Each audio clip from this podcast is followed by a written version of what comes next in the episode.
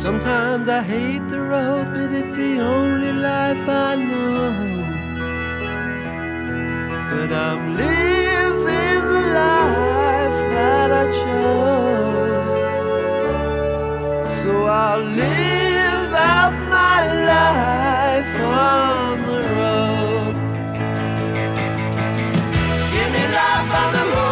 Good morning, and welcome to episode 881 of Effectively Wild, the daily podcast from Baseball Prospectus, presented by the Play Index at baseballreference.com and our Patreon supporters. I am Ben Lindbergh of 538, joined by Sam Miller, Baseball Prospectus. Hello. Howdy. Washington, D.C. Hmm. inhabitants. I am your neighbor today. I am in the city. I am going to an event this evening at 6.30 at Busboys and Poets on 5th Street Northwest. I'll be there with Svrluga, and we'll be doing a little moderated discussion and then a Q&A and then a book signing. So come see us, come talk to us. And I know it's Bryce Harper bobblehead night, and I know it's Max Scherzer versus Jordan Zimmermann, and that's probably a bigger draw than I am and than Barry is, but hopefully you'll have fun. Not everyone can get a Bryce Harper bobblehead, but everyone can come see me.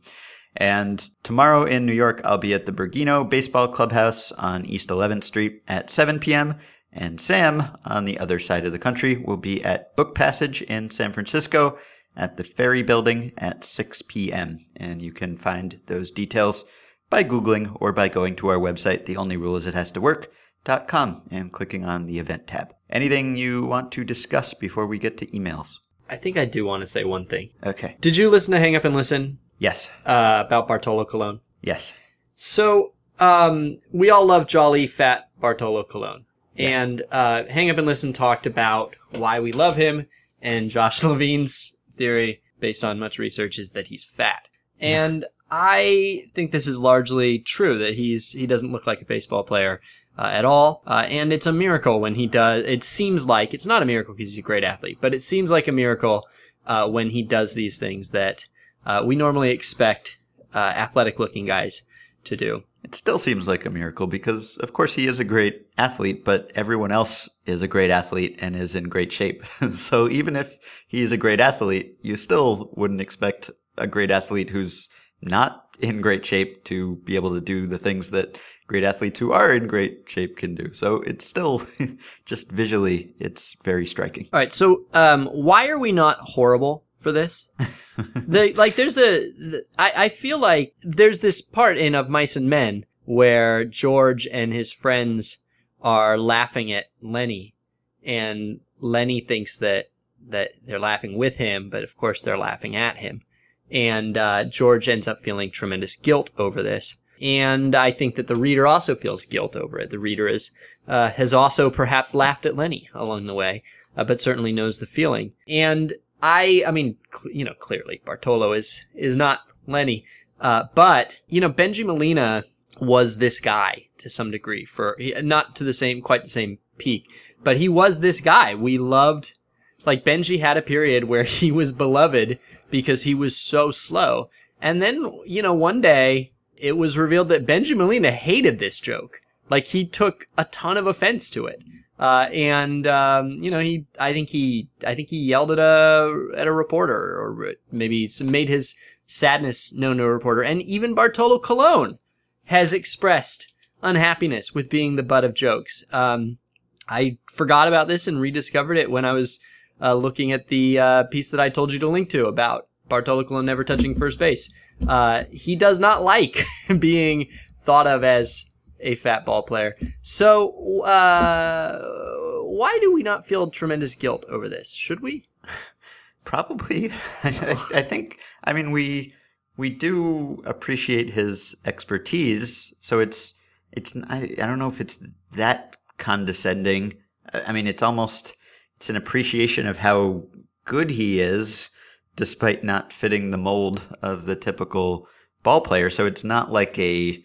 I mean, it is derogatory, I guess, but it it, isn't accompanied by contempt because what he does is so impressive at his age and also at his weight, but and you know at his diminished stuff and and all the rest of it. The fact that he is so good and succeeds with this pinpoint command. I mean, there's a healthy respect there. alongside the other stuff, alongside the fact that he looks kind of comical on a field with all of these chiseled people, if he has made comments that suggest that he doesn't like this, he doesn't look like he doesn't like it. He doesn't look like he cares at all about what we think, which is something they also touched on in this episode. He, uh, you know, he looks very happy to be doing what he's doing, and it doesn't seem like he is trying to encourage his folk hero status. He's just going about his business, and we are all gifting and vining and delighting in it. And it doesn't seem most of the time as if he is even noticing or, or you know, courting it or reacting to it in any way, which I guess is maybe an inaccurate perception. Yeah, I mean, in, in April 2014, he uh, he and his teammates went on a mini media strike because um, a writer had made fat jokes about him, And of course, uh, you know, fat jokes are are awful, uh, and uh, we should all be staging strikes all the time. But um, this is it feels like while we're not necessarily making jokes about it, it is clearly the subtext of this grand joke that we all have agreed to. And I don't I think that I think that the reason it the reason that we don't maybe need to feel guilt uh, is that uh, this is actually recognition that Bartolo is us. I mean, he's infinitely more athletic than us, uh, and um, you know, in much better shape, uh, probably. Uh, well, certainly, but uh, you know, physically fitter than us. Uh, and so this is he, we see in him uh, ourselves only um, a godlike version of ourselves that has crashed this party. Maybe, maybe, Yeah. But I, I don't know. I'm not sure. I don't. The other thing about Bartolo, and I, I remember this being the case when uh, I uh, this was the case some time ago.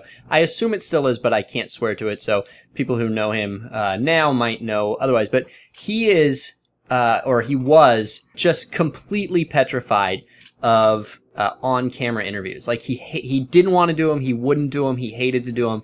Uh, he was he was terrified, and I, I think that part of it might have been the language thing and part of it might have just been that he just didn't like being on camera that he was he was camera shy which brings another element to this i think a little bit. Like we don't necessarily think about bartolo colon being emotionally vulnerable and yet he is he is emotionally vulnerable. Yeah.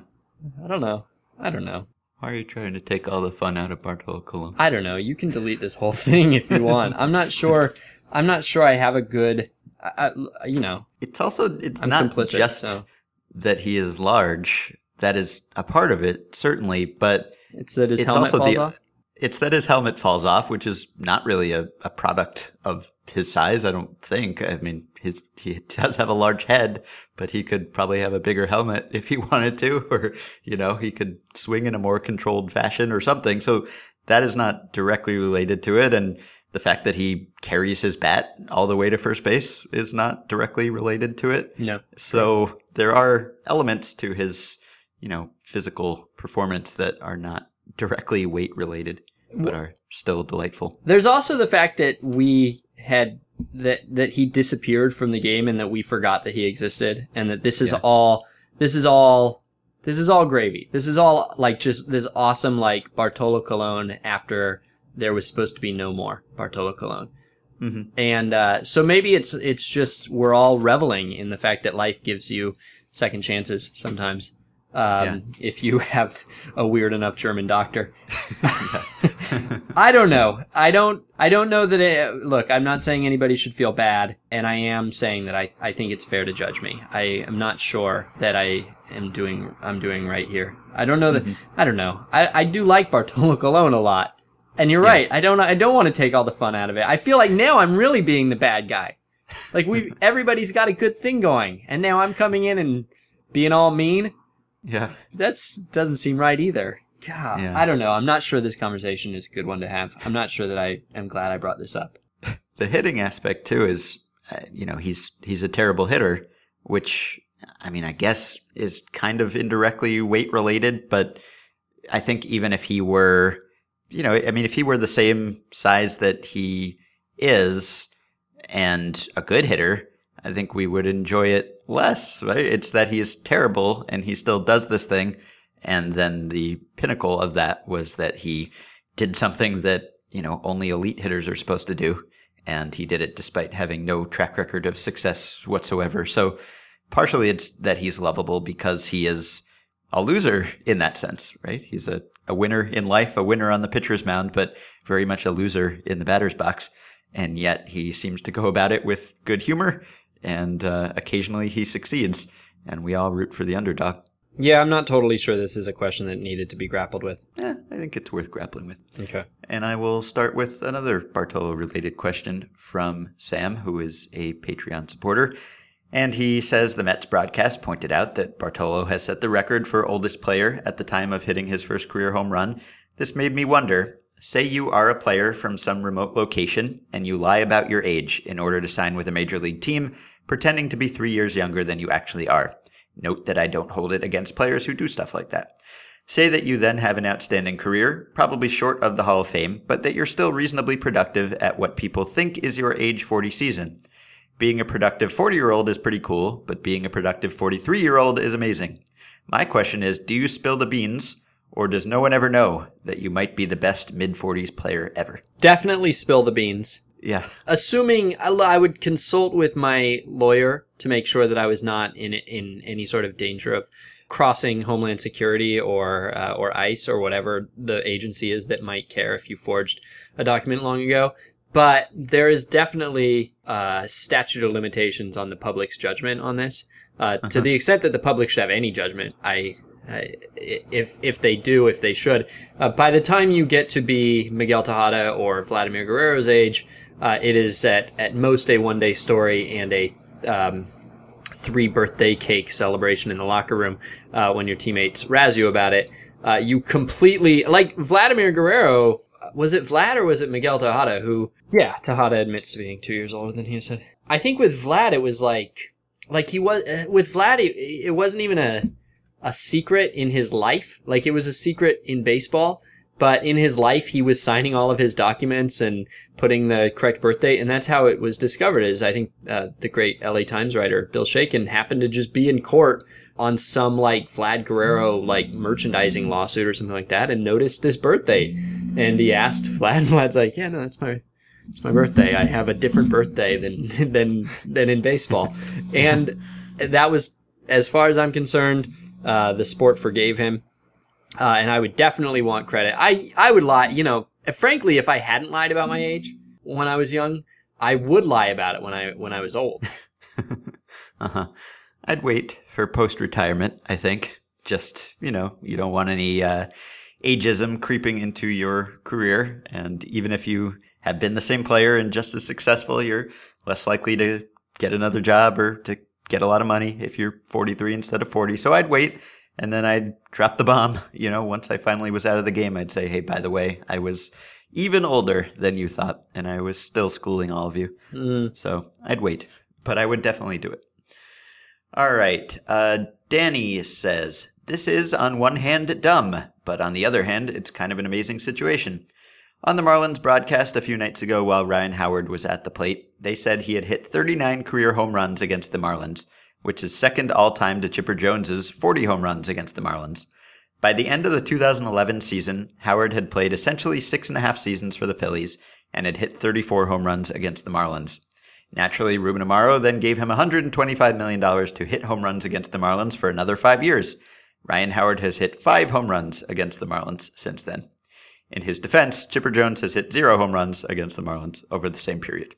Anyway, this is the last year of Howard's contract, assuming the Phillies don't exercise the option for next year, and they have 17 more games scheduled against Miami. He has maybe 60 more opportunities to hit two home runs. Are you betting that Ryan Howard does or does not break Chipper Jones's record? you might be surprised to hear this, but this is actually not something I'm betting on. I don't. I uh, I find other bets than this Yeah. one with my money.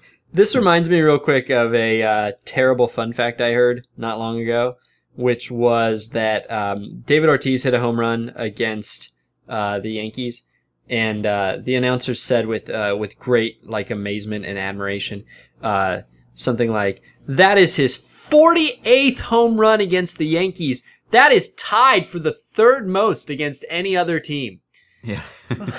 It's a four team, div- you know, there's four other teams in the division. He's tied for last in the division. The Yankees are tied for last in the division. It's obviously gonna be one of the yeah. that's bad fun fact. Bad fun fact. Uh, so how many home runs does Ryan Howard have to hit, and how many at bats against which team? he has to hit two more home runs against the Marlins in 17 remaining games to break Chipper Jones's record. So uh, currently, uh, let's see, over the past three years, overall, he's homering in every 22 ish at bats, 23 ish, 24 ish at bats. So I'll Uh-huh. say, uh, plate appearances, I should say. So I'll say, yes, he will. And I will. That my answer, uh, my my reasoning is literally as simple as you just heard. I'm going to say he won't because, one, he's not playing full time, right? So uh, even if he's has 17 scheduled games against the Marlins, he probably won't actually play 17 games against the Marlins. But then he kills the Marlins. Well, true. He hasn't killed the Marlins in the last few years, though. So, and there's also the fact that the Marlins are playing in a ballpark that's probably even harder to hit home runs in now than the one that they were playing in when he don't was first hitting home runs. Eh, Although Joe that Robbie one was wasn't pretty- easy either. Yeah. So I'm going to say he does not get there, but uh, some intrigue for the rest of the Phillies season. The pursuit of the record. Ryan Uh-huh. Howard chases history. What was the wait? What was the park before? I said Joe Robbie. Was it Joe It's, uh, Robbie? Pro player? Was that just Joe Robbie renamed? It was right. I think it was. Yeah, it has been called Pro Player Park. Okay. Uh, let me ask you this about Ryan Howard: Okay. Is he aware uh, of this record chase? I would say no. I always wonder about some of these these uh, stats. I wonder if they know. I mean, they know. Announcers and former players will tell you that they know uh, the teams that they've hit well against, the ballparks they've done well in, and the pitchers that they've hit well. And I believe that. Do you Uh-huh. believe that? Yeah. Yeah, I basically believe that. Would they know about a record? This stuff is. Huh. I mean, this stuff gets put in the press packet Yes. and the writers who need their B story do go through the press packet Uh-huh. and then they do ask the players about these things. I don't Yeah. know how much sticks, and I don't know if this is something that would rise to his attention. Uh-huh.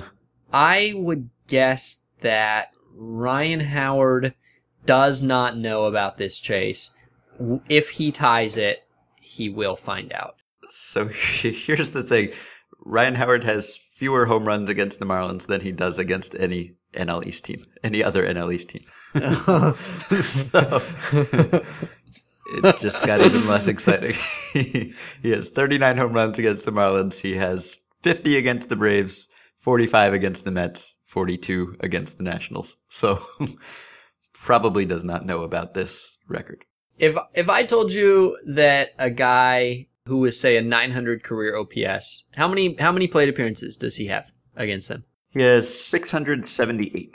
678. Okay. So let's say I give you a guy who has a 900 career OPS in the majors. And in 678 plate appearances against one team, he has really hit them well. And we're going to say that there's nothing about this team. The ballpark is neutral. The team is average. There's no reason to think that this team is any any outlier for any real reason. How high would his OPS against that team have to be for you to believe that he is truly a true talent 1000 OPS player against that team simply on account of their jersey, good feelings, uh, the batter's eye, whatever. Whatever it is that for some reason uh, strikes a chord in him. How high would his 678 plate appearance OPS have to be for you to believe that it is truly, even regressed, a true talent 1000 OPS? 100 points higher than average. Probably like uh, 1300. I thought you might say 1700. yeah, I'm trying to think of. Yeah, I mean, I don't know. It could be a batter's eye thing that just wouldn't show up in park factors for everyone, but he feels comfortable there. Or it could be they just have a terrible scouting report against him for some reason and they've never changed it. And they've always pitched him the same way. Yeah, I don't know.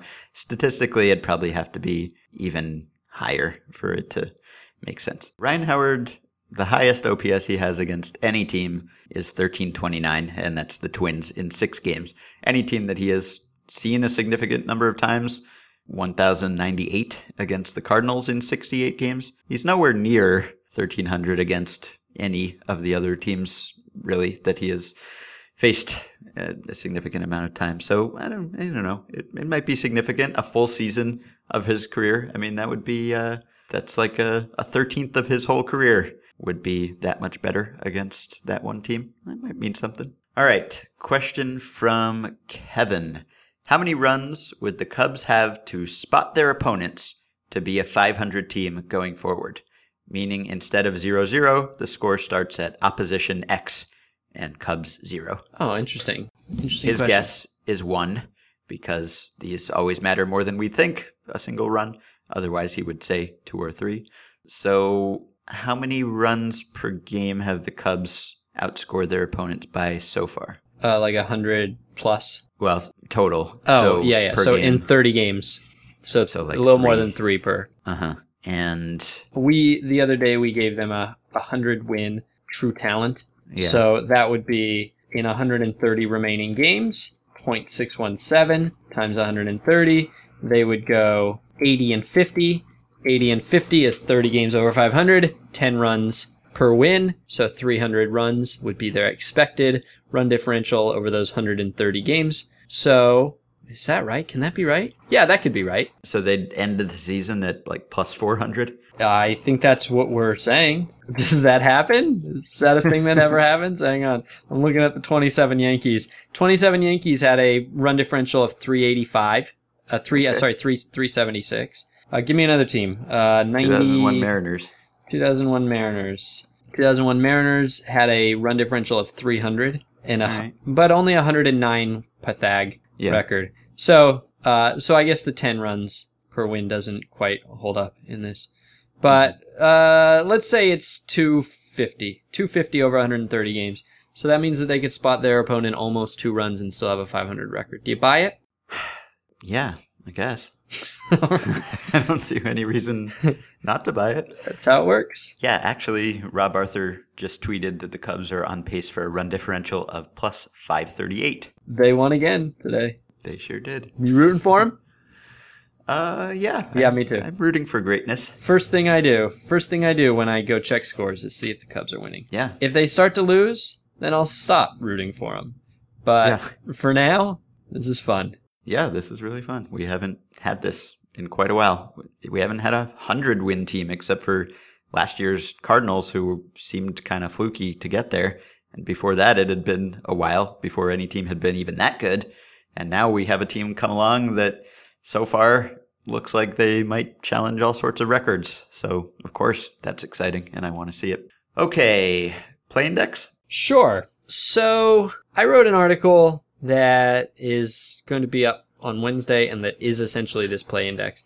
And it is about what I'm calling the NOPAF, which is the no plate appearance pinch hitter. Okay. Okay. NOPAF. Also the Nobelium protactinium phosphorus hydrogen, Uh-huh. uh, in Breaking Bad terms. Uh-huh. Um, NOPAF. no plate appearance pinch hitter. This is the batter who comes up to pinch hit, inspires a pitching change, and is immediately pinch hit for. okay. And this is not a rare occurrence, of course. This is a thing that happens, right? Yeah. And when I was growing up, it happened a lot. It was a regular part of the game. In fact, uh, happened 140 times in 1990. Happened well over 100 times a year for most of the 90s. So I wanted to see. I had a feeling, though, that this was going away, and uh, particularly the feeling that uh, the situation that gave me this feeling was a Cubs game uh, recently when Ryan Kalish was allowed to bat against a lefty after pinch hitting. Instead of having a right-hander come in and pinch hit for him, it was the biggest moment of the game. He's Ryan Kalish. Virtually nobody in baseball has less of a claim on the batter's box than Ryan Kalish at this point, uh, but he was allowed to bat anyway. And uh, it got me thinking that uh, it seems like I see the no PAFA an awful lot less these days than I used Makes to. Makes sense. Bullpens have crowded out those bench roster spots. so- It does, yeah, right. Yeah. And so I uh, looked to see what the history of the NOPAF is, and um, as you, as I thought, and as you say, makes sense. They have dropped. The, the, the history basically goes like this. They never happened, and then in the 60s, when small balls started to be a thing, it started to happen more and more. And then um, in the there was a brief spike in the 70s in 1970, but basically it was a straight straight lineup. And then in the 80s and the 90s, it just became very common where you would regularly see, regularly see 100 plus of these a year, sometimes 120, sometimes 130, peaking at 149 in 1990. And then um, uh, in 2003, there were 114, and that was the last year that there were 100. So uh, I don't know if there's any great story here, but what's interesting about this is that uh, you identified the reason that it's gone down. Crowded bullpens have made it so there are far fewer pinch hitters available than there used to be. But crowded bullpens, or at least the bullpen specialization that led to crowded bullpens, is also what led to the rise of it as you saw more specialization, as you saw l- situational lefties coming in to face guys. Uh, it created more opportunities for managers to basically try to, well, I don't exactly know how to put this, but when the pitching specialization era sort of began, there was a shortage of pitchers to staff it. And so when in the 90s, you would do this double pinch hitter move and you would do it because you knew that they didn't have enough pitchers that you could you would you were sort of trying to entice them to use their pitcher and that way they burned a pitcher. They probably only had five relievers maybe they had six uh, and you were making them burn maybe their only lefty of the game. And so you would you would gladly sacrifice a, a hitter to do that. And yet this same general trend toward pitcher specialization eventually it was like almost like this invasive species that at first they provided um, you know richness to the ecosystem and then they just kept on getting bigger and bigger and bigger and bigger until eventually they crowded out everything else uh, and so that's what happened to the NOPAF. There were only 57 last year, which was the second lowest of the, uh, you know, of what you might call the bullpen era. This year we're on pace for slightly, slightly fewer uh, than that. Uh, and to put this in perspective, to give you a sense of, of how endangered it is, the all-time record for NOPAF plate appearances for career NOPAFs was Dave Hansen, who had a 66, and the active leader, if you were like hoping, oh, sorry, yeah, it's 63. The active leader, if you were hoping to root for somebody to break this record, is David Ross. He has six. so I don't think he's gonna get there. I don't think he's gonna get there either. um, and uh, it just it's I don't know the the reason I wrote about it is kind of revealed in the final paragraphs. But I mean, clearly this is not that important a thing to notice. But I love that this NOPAF, which didn't have a name until today, it existed. Like it was a thing. It was part of real life. It had a family. It was, you know, it had an identity and it was part of baseball. And now it kind of doesn't. Uh, at least it does much less than it used to. Eventually it will probably go away. And this is happening all the time, uh, to unimportant parts of baseball. Uh, these things that you just take for granted that they're part of the game. You don't really love them. You barely even notice them. Maybe you name them, maybe you don't. Uh, but then the game changes and they disappear. And it's only when they disappear that somebody like me thinks, I, I should write a eulogy for that and name it. Uh, and I'm a little sad. I, I, I liked that move. I mainly, I think more than anything, what I liked is the, I preferred the scarcity of pitchers to a scarcity of hitters. When there's a scarcity of pitchers, for one thing, it really felt like you were changing the game's, the end game odds by making a team use its relievers. Like you really would look, it'd be a tie game in the eighth, and one team would have, you know, two pitchers left and one team would have three, and you'd really feel like the team with three had a big advantage. Now all the teams have all the pitchers. The other thing was that you would really want to get the starting pitcher out of the game, and it wasn't just because the bullpen, the relievers were bad. I mean, that was, I think that was to some degree always a myth. Relievers have always been, you know, pretty good, but there just weren't that many of them. And if you could make the bullpen throw pitches, they really would run out of pitchers. They'd run out of pitchers in that game, or if it was early in a series, they'd run out of pitchers in the series.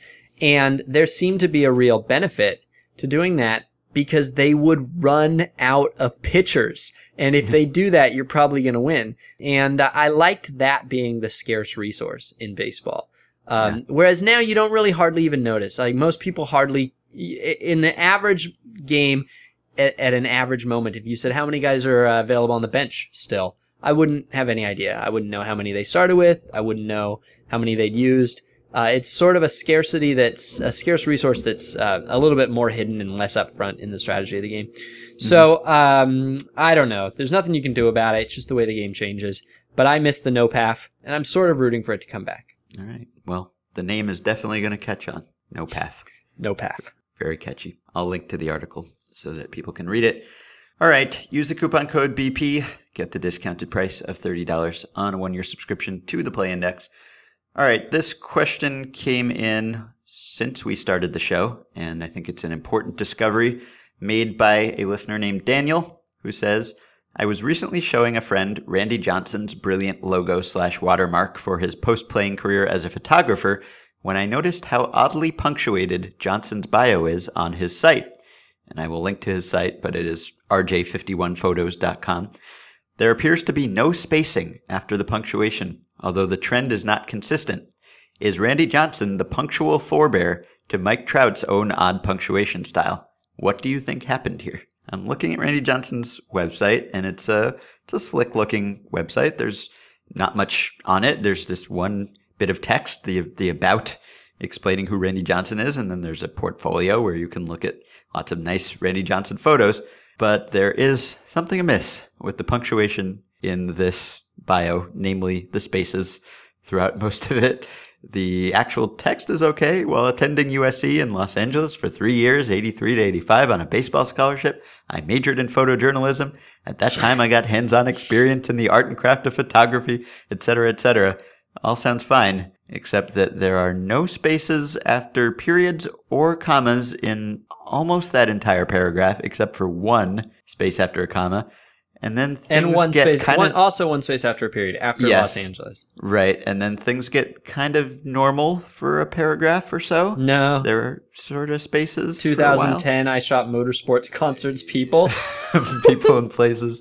Yeah, okay. But well, uh, he does he does put a space before and after the ampersand. yes, he does. And then for the rest of that paragraph, it looks pretty normal. Uh huh.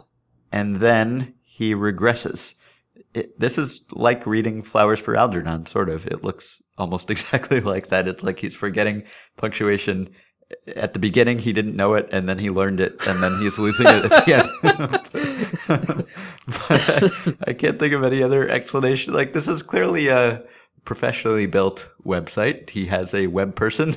He sent someone text. Maybe they didn't edit that text. He also has kind of odd hyphen use, which, as you and I know from editing, is often a, a major hangup. Hyphen usage can be wrong and strange in ways that no one ever could have anticipated.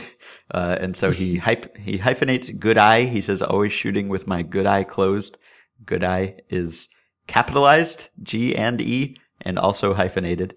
He hyphenates websites, also capitalized. so there's some odd choices going on here, but particularly the punctuation. But it does seem as if he knew or or knew at some point as he was writing this how to punctuate with spacing, but at other times he didn't. It, I don't think it can be a formatting issue because it's not as if he copied and pasted it and the spaces were stripped out or something because it's correct too much of the time for that to be the answer. No, although the forced justification of this makes for some weird spacing in general, and that that was my first thought, but I don't think that could be it either. Sometimes it'll have a space or a space and not a space in the same line.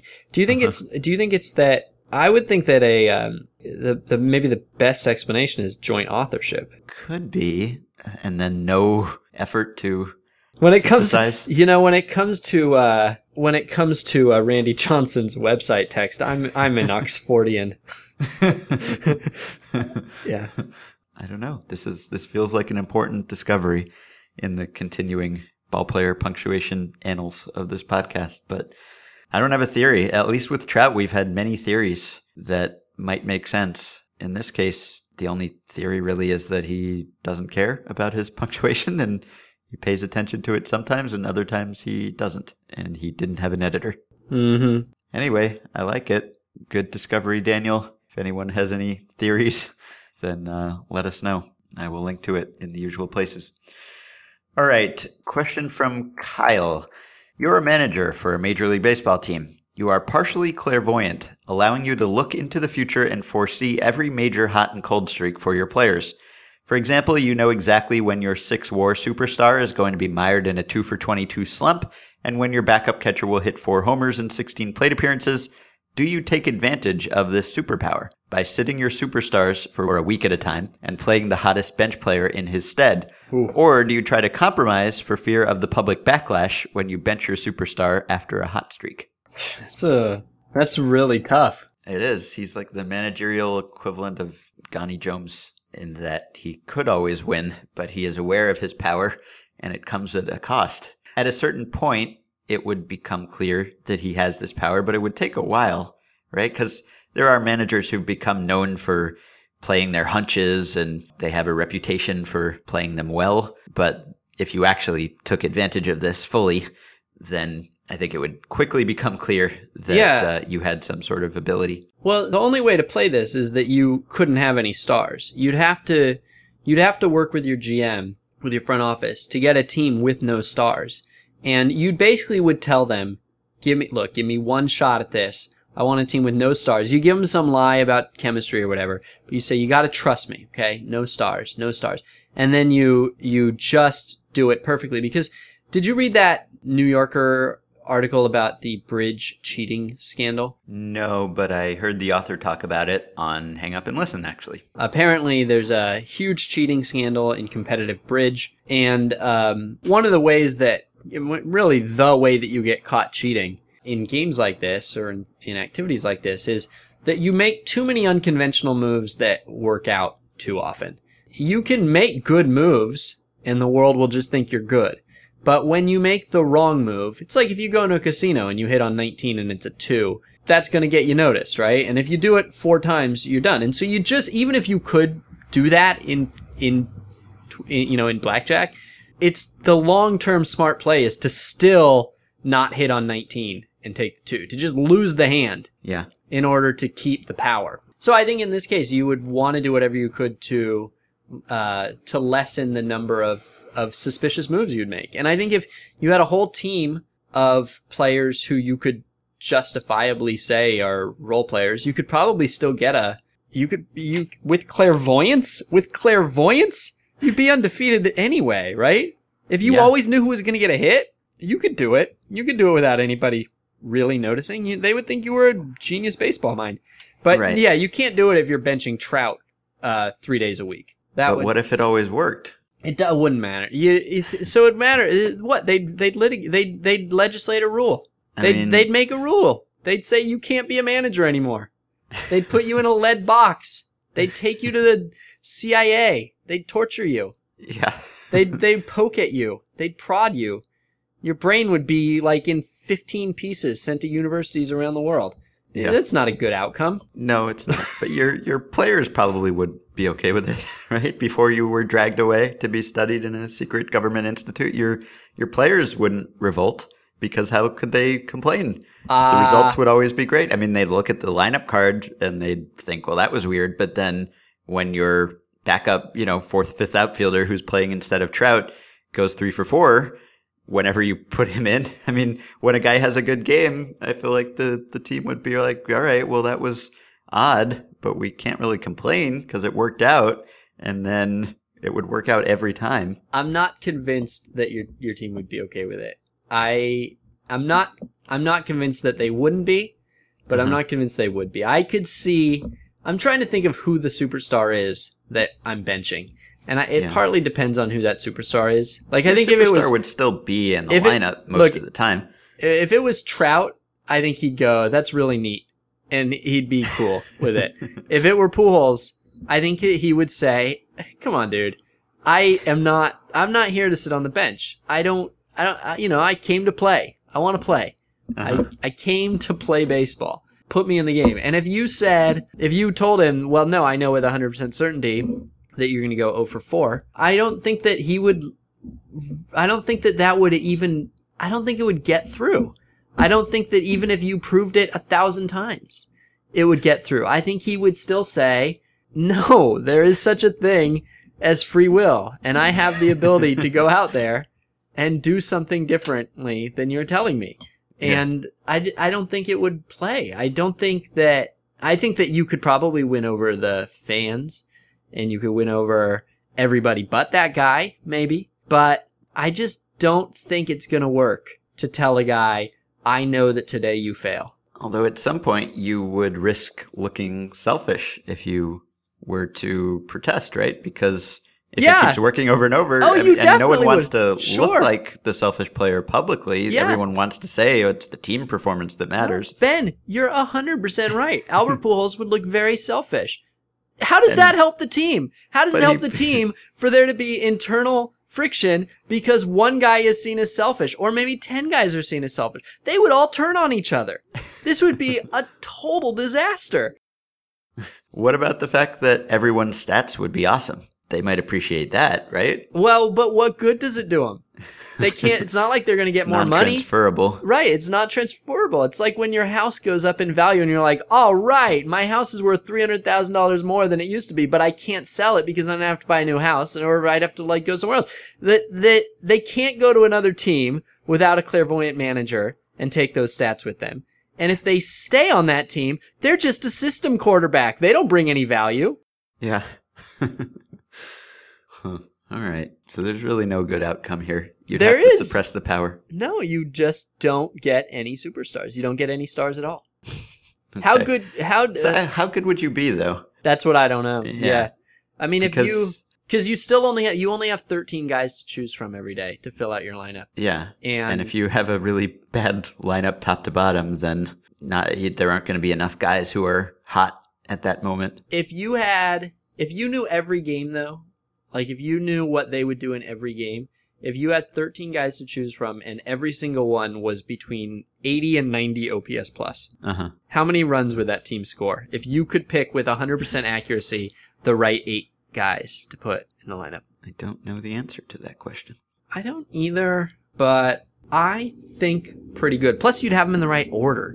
You'd have the lineup in the right order every Yeah. time. So you could, pot- I mean, there's not that much value to that, but you'd at least be able to sequence. I don't know. You wouldn't necessarily know which at bat they were going to get the hit or the home run, Yeah.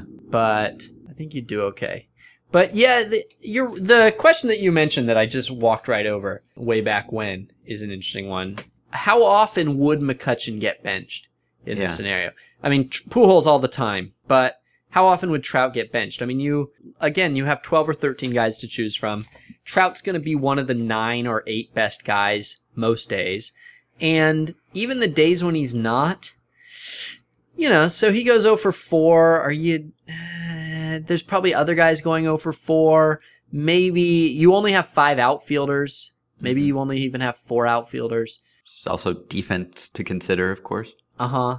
Yeah. And so, how many games? How many games do you think Trout plays in this system? Yeah. I mean, well, Trout was bad to start this season, so and But the- still, probably better than David DeJesus or whoever the Angels are putting in the, The question from Kyle originally was not that you could predict every single game outcome, but that you could tell extended hot or cold streaks. So, I mean, Trout had an extended cold streak to start the season, enough that people were writing articles about it, and we were confidently saying that Bryce Harper was the better hitter. So, I still don't know whether he would have been benched for most of that time because there were probably other Angels who were slumping. The Angels aren't all that great. Their offense is sort of Trout and some guys. So I would guess that Trout still plays. I mean, how many offers did Trout have last year in total? Or, you know, how many games where he didn't reach base? probably 30, 20 or 30. Yeah, maybe. And they were probably not in sustained streaks. They were here and there for the most part. So I would guess that he still plays 140. Yeah, probably. And so then maybe you take the hit on 10 more. You take 10, 10 of the 0 for 4s just to keep from being noticed. Uh huh. And then, uh, but I guess maybe Trout's not the problem. Maybe Yeah. it's maybe Kole Calhoun is the problem. Maybe Yeah. maybe it's those guys who are good enough that they're completely non-controversial starters, everyday players, near all stars, but not so good that they don't have you know two replaceable days a week that are dragging you down when you're omniscient. Yeah. It's a tough call. Very tough. So this is why they get paid the big bucks. Yeah. All right. We have spoken enough on the subject of baseball today. So, again, go to the website. The only rule is it has to work. Come to our events. Come meet us. Say hello. Get your book signed. All right. You can support the podcast on Patreon by going to patreon.com slash effectively wild. Five listeners who have done so already, Neil Coleman, Deb Kendall, Patrick Jewell, Sam Manai, and Josh Ford. Thank you. You can buy our book, The Only Rule Is It Has to Work, which yesterday's Chicago Tribune said might be the most important baseball book published this year. Might not be. I don't know, but I'll take it. You can find out much more about the book at theonlyruleisithastowork.com. You can look at excerpts and reviews and interviews and photos and video and stats. And course, as I've mentioned already today, events. If you have read it and liked it, we'd love it if you'd leave a review at Amazon or Goodreads. And if you haven't bought or ordered it, and you've been listening to me tell you to for months now, let me know why. How can I convince you? What are your remaining reservations? I'll do my best to allay your concerns. You can join our Facebook group at facebook.com slash groups slash effectively wild. And you can also rate and review and subscribe to the podcast on iTunes. You can send us emails at podcast at baseballprospectus.com or by messaging us through Patreon. We will be back with another show tomorrow. Capital city skyline photo. Picture postcard, Mimosa.